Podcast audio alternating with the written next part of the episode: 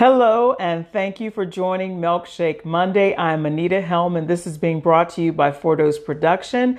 Today's episode is episode 247 Favor and Turmoil roommates as God unfolds his plan. I want to share with you happy celebration of Juneteenth. This is the second year after the uh, actual legislation to put Juneteenth in effect. And for those of us like me, I, I don't know a lot about this holiday other than after President Abraham Lincoln signed the Emancipation Proclamation, it took almost two years after for some of the southern states that didn't want to recognize uh, the emancipation of the slaves to actually acknowledge it. So they consider the actual liberation of those that were in slavery to happen on Juneteenth, and that's what they're celebrating the uh, recognition of that holiday. I wanted to say I remember uh, that when there was a change, I, my birth certificate has me as a woman, colored woman in my birth certificate. And for most of my life, I was identified as a black woman. And then all of a sudden, there was a change, and I was considered an African American woman. So some of these changes happen, and even those of us in the community are unaware. And I was totally unaware about the legislation regarding Juneteenth until it happened, and we were celebrating it. And then last year, celebrated it for the first time, and this is the second year. So I just want to say happy Juneteenth to everybody. Um, something else, as I thought about the Emancipation Proclamation, it brought me to the thoughts of Joseph while he was incarcerated and, and he was brought from being a free man to slavery and then eventually found himself in the palace. So tonight, as we talk about favor and turmoil, I thought he would be a great example to talk about. And so we're going to go into Genesis 37. I'm going to talk about some things probably not discussed in the past when I've taught this, but in Genesis chapter 37, I want you to see some things. Immediately, as you see in the first couple of scriptures of Genesis 37, you'll see that they talk about the history and then they talk about this family and started off with the 17 year old son, Joseph, who was the son of Jacob. Israel is his other name that God gave him. But they talk about how Joseph gave a bad report against his brothers. You start out a conversation about a history of a family and then you talk about the brother giving a bad report against his brothers. Then you talk about the coat of many colors, how the father had this boy in his old age and to celebrate, recognize because they all knew that Joseph was his favorite because it was the firstborn son of his favored wife. So there's some favoritism starting already in there, not in a good way. But then Joseph, in his youth, does something. He identifies to his brother a dream that he has. And basically, the dream is insinuating that they are going to have to bow down to Joseph.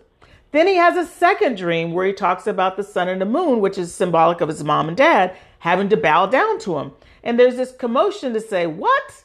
You wanting to talk about us in the future having to bow down to you? You're already the favorite child. And so there's some envy and there's some hatred. But as you go forward in Genesis chapter 37, I want you to see a couple things that you may not recognize. So we're not going to go through all those scriptures, but now I want you to see in verse 15.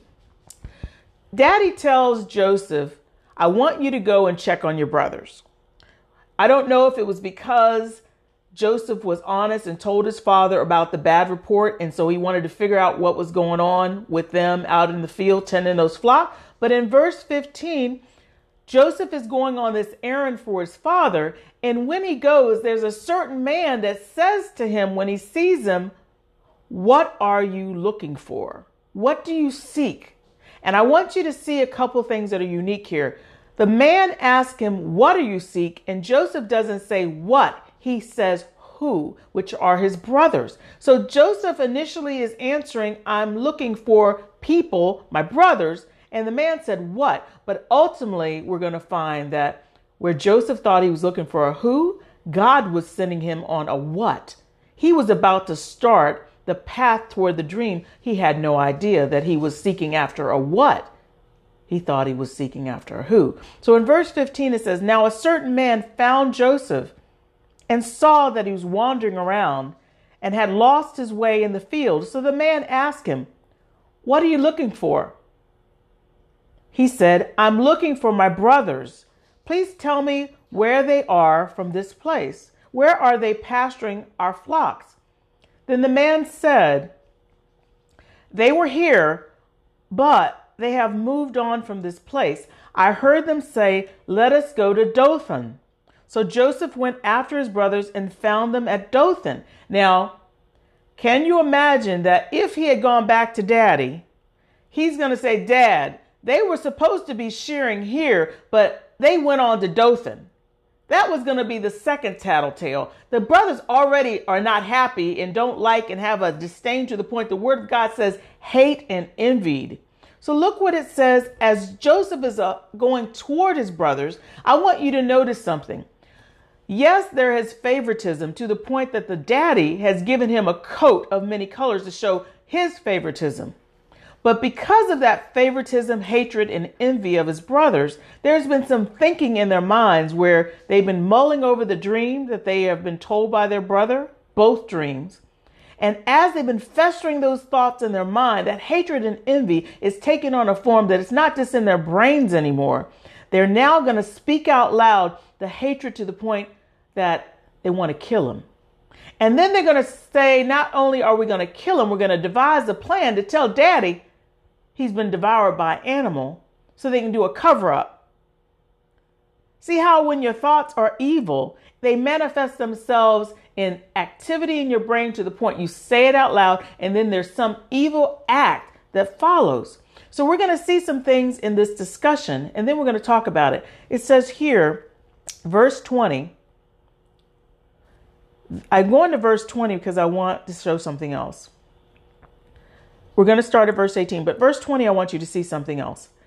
When Satan, who is the evil one, understands that there's been a proclamation of God's plan in the sense that Joseph made it clear to his brothers and his father of the dream, Satan had the ability also to hear. And what we see is that Satan wants to devise using human flesh to derail the dream.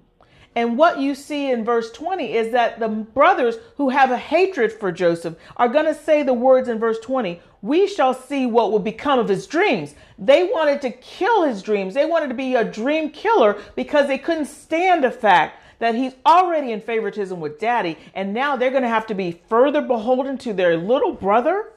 So let's start at verse 18. And when they saw him from a distance, even before he came close to them, they plotted to kill him. They said to one another, Look, here comes this dreamer. Now then, come and let us kill him and throw him into one of the pits, the cisterns, underground water storage. Then we shall say to our father, A wild animal killed and devoured him and we shall see what will become of his dreams. Now Reuben the eldest heard this and rescued him from their hand, hands and said, Let us not take his life. Reuben said to them, Do not shed his blood, but instead throw him alive into the pit that it is here in the wilderness, and do not lay a hand on him to kill him. He said this so that he could rescue him from them and return him safely to his father. Now, when Joseph reached his brothers, they stripped him of his tunic, the distinctive multicolored tunic which he was wearing. Then they took him and threw him into the pit. Now, the pit was empty, there was no water in it. Can we stop for a moment? Let's talk about a little bit of favor and turmoil. Initially, he was going to be killed.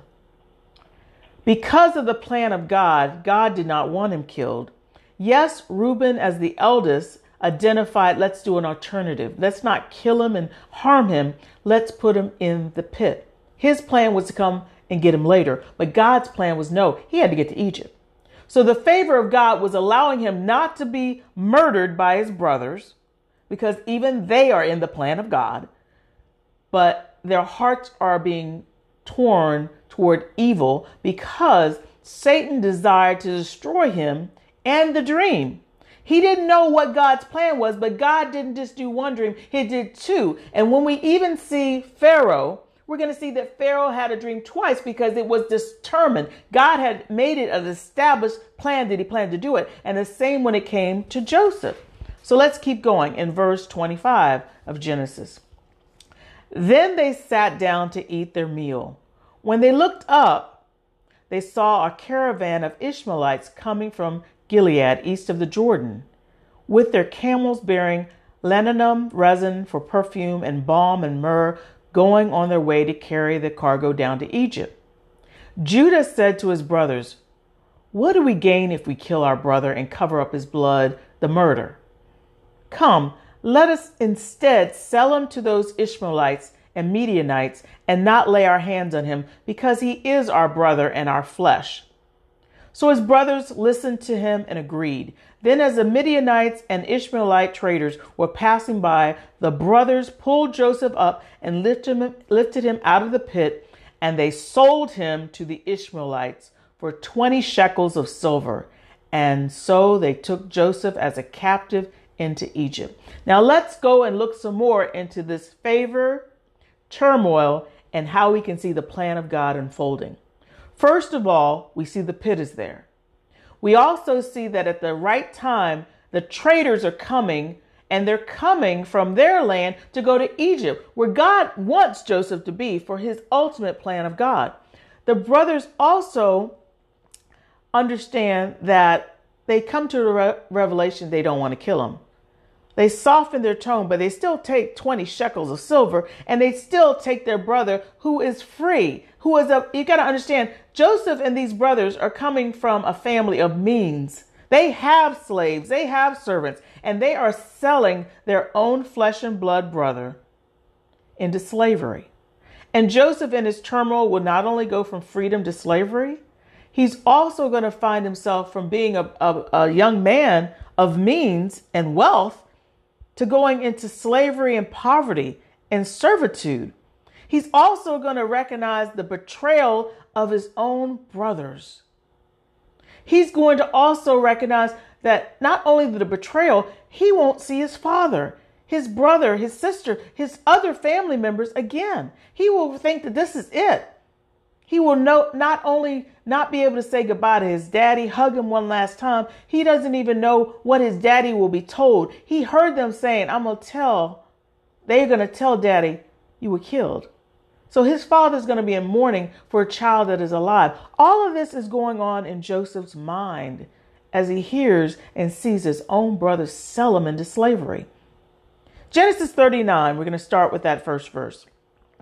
Now Joseph had been taken down to Egypt, and Potiphar, the Egyptian officer of Pharaoh, the captain of the royal guard. I want you to know something too. In a minute, we're going to talk about the prison, but the prison was attached to Potiphar's house. So even though we see Joseph in slavery, overseeing the house of Potiphar and everything in the management of that house, there is also an attachment to that house where it has the prison because he's the captain of the guard, Pharaoh's guard.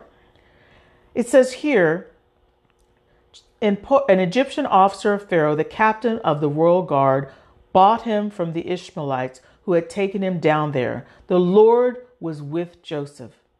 And he, even though a slave, became a successful and prosperous man. Remember, he's just 17.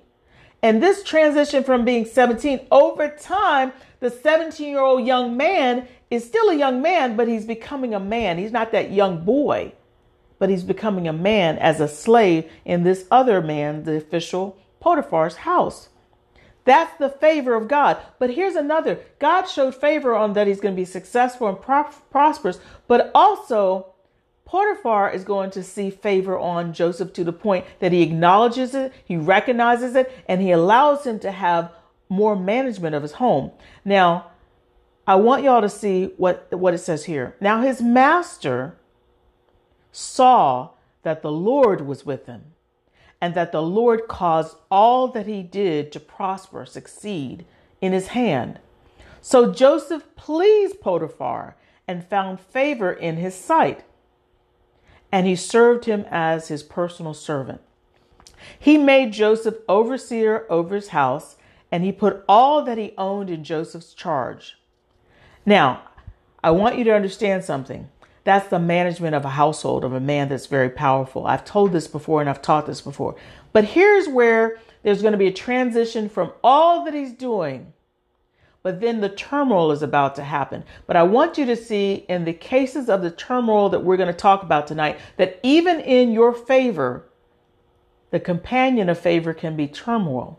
But in the turmoil, I want you to see that God is still with you. God will still allow people to recognize that his favor is on you and you still will have success and prosper like Joseph. But it doesn't mean you're not going to have enemies. You're not going to have enemies in the form of flesh. We wrestle not against flesh and blood, but against principalities. Satan has his imps to do evil things, to lie on you. But even in the midst of your turmoil, problems, situations, it's an opportunity for your growth and your learning for your future, for God's divine plan. And it's just you start to see what's happening in Potiphar's house and what will happen in the prison shortly to be thereafter. Management, organization, thoughts going on in his mind, facilitating what needs to be step by step, how he will manage people, how there needs to be sub levels of management and oversight and delegation which when he gets to Pharaoh and the dream. I want you to see this because as you read the scriptures and as you're going through things in your life, sometimes you will keep your eye on all the things that are the turmoil. And you won't understand how God is allowing the ending from the beginning to, uh, to unfold. He already sees the palace because the dreams were in Genesis 37. But here we are in Genesis 39, and he's at Potiphar's house. He's a slave. He didn't see all of that. He didn't see the pit. He didn't see Potiphar, the false accusations. He didn't see the prison.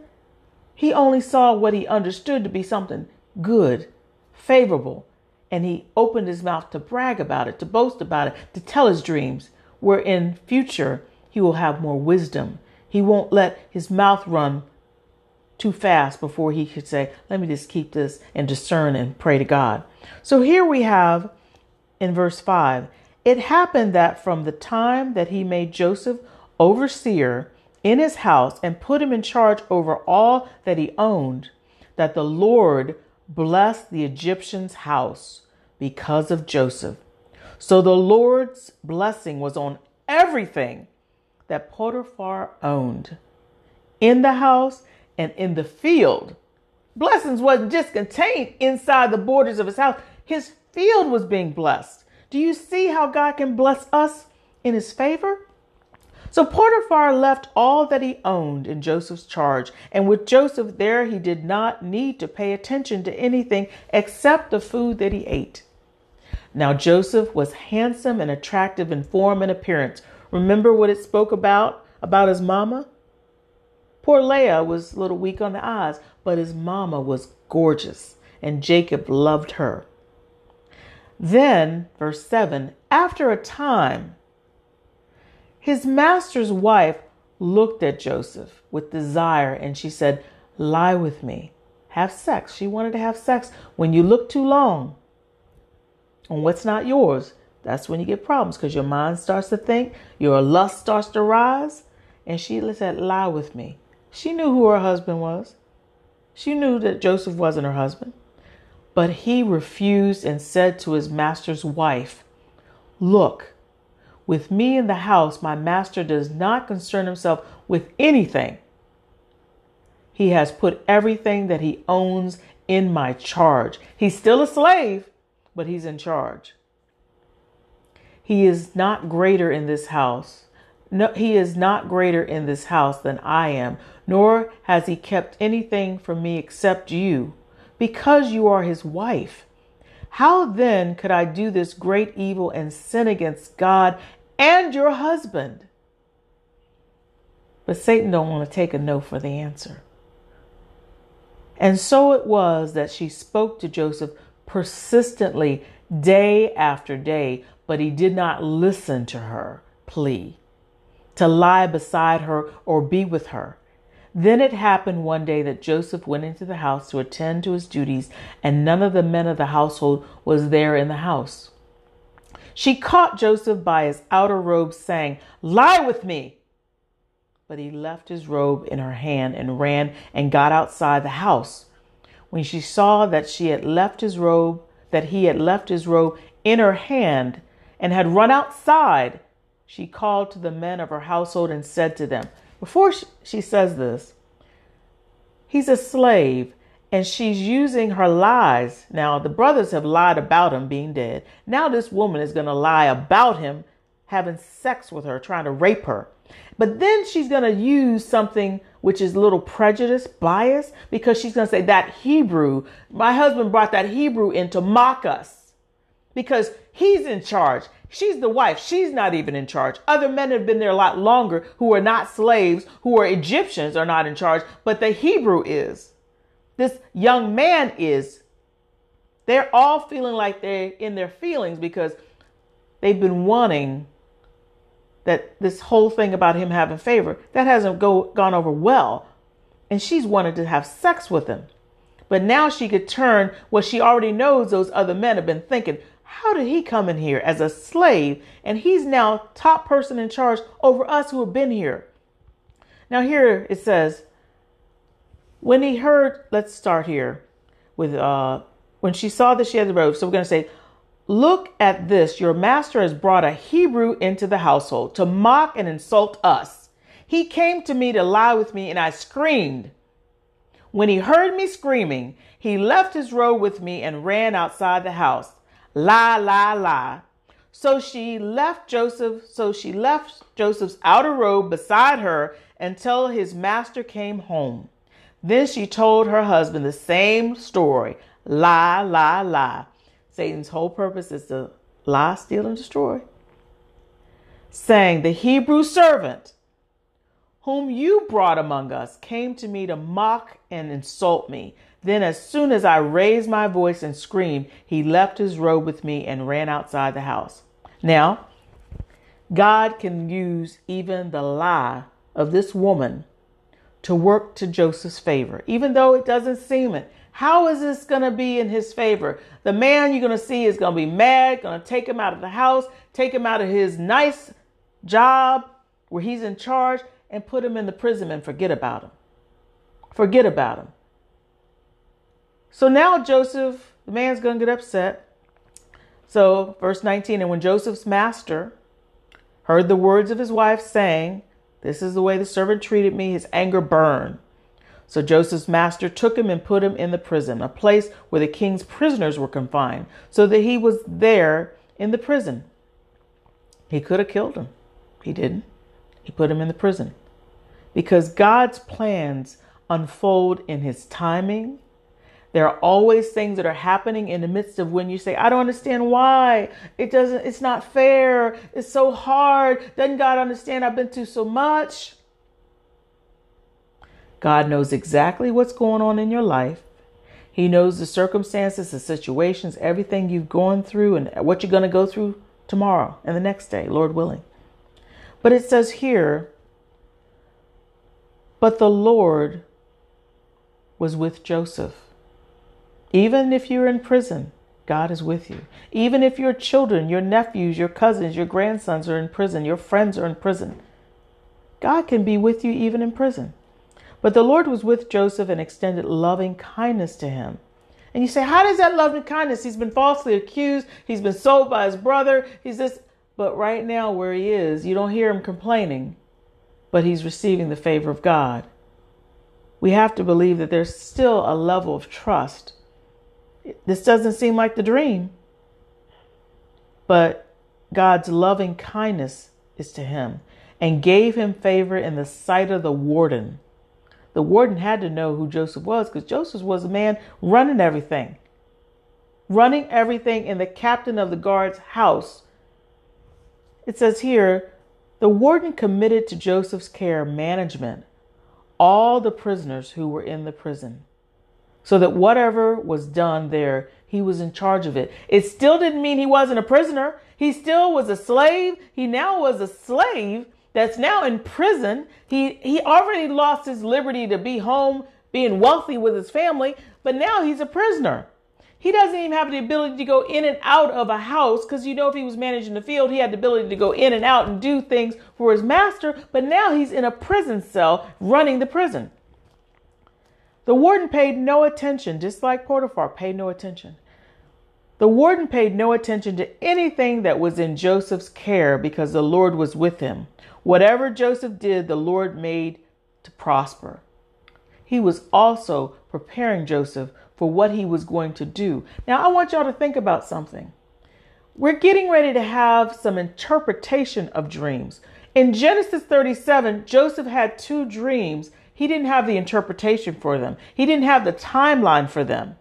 But he's starting to get more and more time with God, that God's favor is allowing him to have growth. Not only is he growing from that 17 year old young boy to a man, a young man who's going to be an older man, he's starting to have the ability that God is revealing the interpretation of dreams, not just the dreams, but the interpretation. So you have to see the progress of God's favor, even in the midst of the turmoil. It's all leading to God's plan unfolding. So here we're going to say, I want to say a couple things too. Interpretation I just spoke of. I want you to understand that it doesn't show any words in the scripture of Joseph becoming hopeless. He's been a slave. He is a slave. He's in prison, but it doesn't show that he's having hopeless days, hopeless attitude, hopeless thinking. He's working. He's being put in charge. He doesn't show this disappointment. You've got to understand it internally, I'm sure he's thought about his family. I'm sure he's thought about his daddy. I'm sure he has to have thought about the betrayal of his brothers in the time span that's happening. I'm sure he's got to miss his family, miss his old life. But even in his disappointment that he may have, you don't see it spoken of. You just hear about the favor, the loving kindness that God was seeing him through. Now, here, let's jump to verse 20. There's a situation brewing where there, the cupbearer and the baker find themselves in prison. And I'm not going to go into chapter 40 in depth because I want to move forward in time. In chapter 40, Joseph is in charge of the prison and he has two people from Pharaoh's palace to come in there and they have the dreams and Joseph gives the interpretation. He tells the one it's going to be favorable for you and the time frame and the other your head's going to be lifted off. And they promised him, we won't forget you. We'll tell Pharaoh about you. But it doesn't happen. Again, he's disappointed. He's forgotten. He's forgotten about by his family because it's been years. They think he's dead. So they're grieving and mourning him, but they haven't thought about him. They're not coming to find him. And now he's being forgotten by the man that didn't die. So let's jump over to chapter 40, verse 20. Now, on the third day, which was the Pharaoh's birthday, he released the two men from prison. This is going to be the finality of these dreams. And made a feast for all his servants, and he lifted up the head of the chief cupbearer and the head of the chief baker, that is, presented them in public among his servants. He restored the chief cupbearer to his office, and the cupbearer once again put the cup into Pharaoh's hand. But Pharaoh hanged the chief baker, just as Joseph had interpreted the meaning of the dreams to them. Yet, verse 23, even after all that, the chief cupbearer did not remember Joseph, but forgot all about him chapter 41. We're going to be in verse 1, jump to verse 9 through 17, and then 24 till the end of that chapter, going toward verse 46. So, verse 1. Now it happened at the end of two years. He has been forgotten for two additional years. He's staying in the prison. Yes, he's in charge, but he had hope that that cupbearer would have remembered him. In two years, something could have clicked. Something could have been grateful. I got released and I knew about it in advance because it is nothing was remembered. And he'll say to Pharaoh in a minute, It's my fault. I didn't remember this guy. Now it happened at the end of two years that Pharaoh dreamed that he was standing by the Nile. Jump, up, I'm going to jump a little bit. And Pharaoh told them his dreams, but no one could interpret them to him. Let's jump to verse 9. Then the chief cupbearer spoke to Pharaoh, saying, I would mention my faults today. Two years ago, Pharaoh was angry with his servants, and he put me in confinement in the house of the captain of the guard, both me and the chief baker. We dreamed a dream on the same night. He and I, each of us dreamed according to the significance of the interpretation of his own dream. Now there was with us in the prison a young man, a Hebrew, servant to the captain of the guard. And we told him, and he interpreted our dreams for us, to each man according to the significance of his own dream. And just as he interpreted the dreams for us, so it happened. I was restored to my office as chief cupbearer, and the baker was hanged. Then Pharaoh sent and called for Joseph. Now, I want y'all to look at something the timing of what's happening. God knew when he was going to send that dream to Pharaoh. God knew that that cupbearer was going to forget, and Joseph would be in that prison another two years in turmoil, but in turmoil getting training, in turmoil getting more loving kindness, in turmoil having more time with God in the prison. And I want you to see that he wasn't in fine fashion. They said that before he comes to see Pharaoh, he's going to have to shave, get himself together. So he's going to have to change from where he's been in the prison in that turmoil, but there needs to be a change of his status, even in his appearance. God is getting ready to make a change. But look what it says here. It says, Then Pharaoh sent and called for Joseph, and they hurriedly brought him out of the dungeon. And when Joseph shaved himself and changed his clothing, making himself presentable, he came to Pharaoh. There are going to be changes in your lives. When the change happens, know it's God's timing. Pharaoh said to Joseph, I have dreamed a dream, and there is no one who can interpret it. And I have heard it said about you. Now, what they're going to talk about is his dreams. Did it say about the rape, the false accusation, Potiphar's wife saying that he attacked her? None of that. It's this man dreamed some, he uh, interpreted some dreams that were dr- dreamed by the cupbearer and the baker. Nothing about that past lie. I have heard it said about you that you can understand a dream and interpret it. Joseph answered Pharaoh because he'd been with God. He knew it wasn't him. He knew this is all God. And when you find yourself in favor with God, speak the truth about who God is in your life. Speak the truth about what he's doing. That's why you don't want to be on the veranda like King Nebuchadnezzar said, look at my big house. Look at my good cars. Look at my good credit. Look at my 401k. Look at this. Uh uh-uh. uh Only through the grace of God that any of us have anything that we have. It's only through God's hand. And so Joseph says to him, Joseph answered Pharaoh, It is not in me to interpret the dream. God, not I, will give Pharaoh a favorable answer through me. See, the things that are doing happening through us.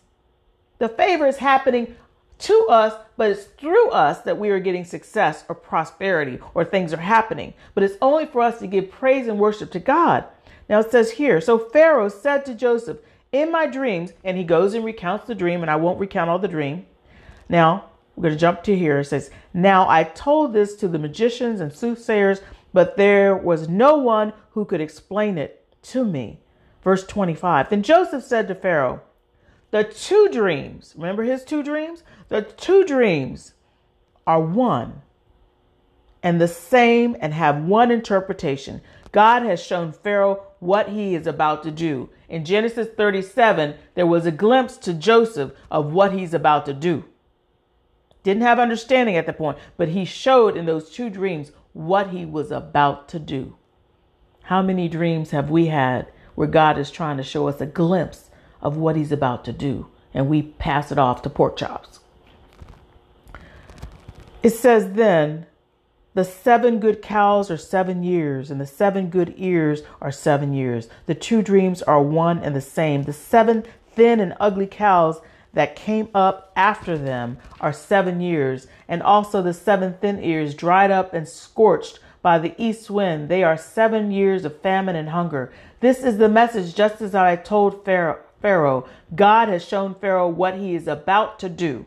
Listen very carefully. Now he's going to go and share about the abundance and how it's going to come back in a famine. So, all of that you need to read. But I want you to jump down to verse 32.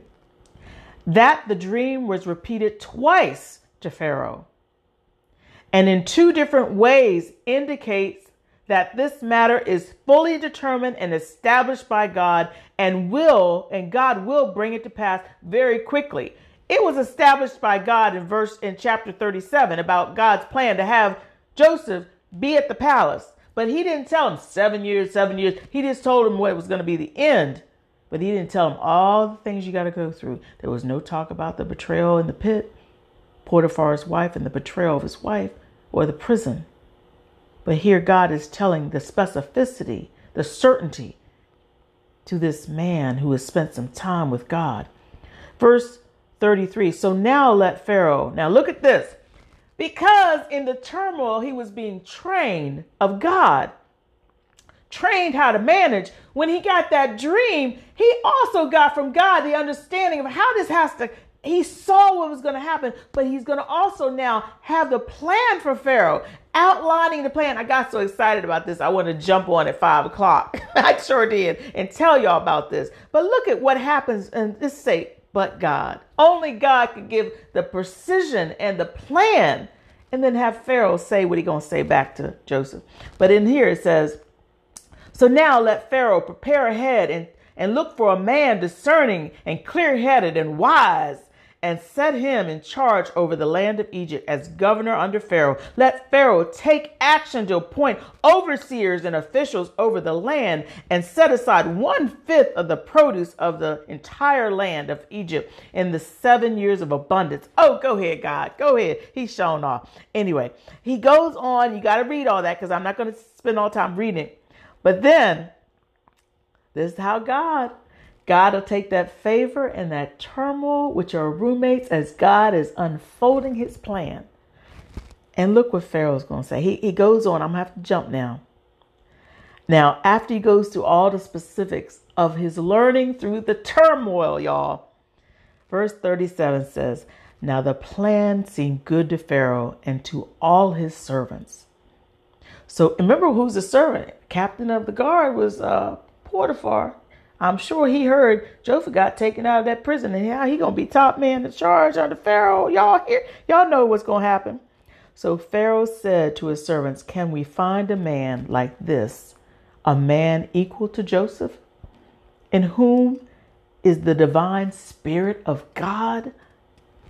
Then Pharaoh said to Joseph, Since your God has shown you all this, Y'all, I want to shout, since your God has shown you all this, there is no one as discerning and clear headed and wise as you are. You shall have charge over my house, and all my people shall be governed according to your word and pay respect to you with reverence, submission, and obedience. And only in matters of the throne will I be greater than you in Egypt. Then Pharaoh said to Joseph, See, I have set you in charge over all the land of Egypt. Then Pharaoh took off his signet ring from his hand and put it on Joseph's hand and dressed him in official vestments. He went from prison clothes to clothes to be presented to Pharaoh, get his spirit shape. But no, that's not even good enough. We got to put a ring on your finger that's Pharaoh's signet ring and give some royal clothes do you see how God, when He's ready to promote you to where He wants you to be in your plan, God don't play, y'all. Anyway, let me calm down. It says, He had him ride in his second chariot, and runners proclaimed before him, Attention, bow the knee. And he set him over all the land of Egypt. Moreover, Pharaoh said to Joseph, Though I am Pharaoh, yet without your permission shall no man raise his hands to do anything or set his foot to go anywhere in all the land. All classes of people shall submit to your authority. Then Pharaoh named Joseph Zephanath Panah, and he gave him Asenath, the daughter of Potiphar, priest of O, as his wife. And Joseph went out over all the land of Egypt to inspect and govern it. Now, okay, y'all Okay. I just wanted to share that God gives us, his children, favor. That does not mean that we don't go through turmoil and situations in the midst of being favored by God. But we have to trust and hope and believe and stand on his promises to know that he knows the ending from the beginning. And in the midst of our turmoil, there will be training for the future of what God has in store for all of us in his plan. So trust his loving kindness, trust his love, trust his grace, trust that we can be hopeful in God Almighty. We can trust God because it's with his favor in the midst of the turmoil that we know that we're in the will of God and for his plan. I love you. Don't forget, the harvest is ripe, but the laborers are few. If you're seeing this on Facebook, share it. If you're watching this on YouTube, like, comment, and subscribe. Hit the post notifications. We're going to be doing new things and we're going to have some new changes in our YouTube videos. We're having some stuff that HKL for You Productions has been doing, and you're going to have some fun times because there are some outtakes that are going to have you cracking up laughing. I don't mind laughing at myself because hey we are laughter is a cheerful medicine and i love to laugh and i love you all. Lord willing i will see you next week. God bless you god bless you.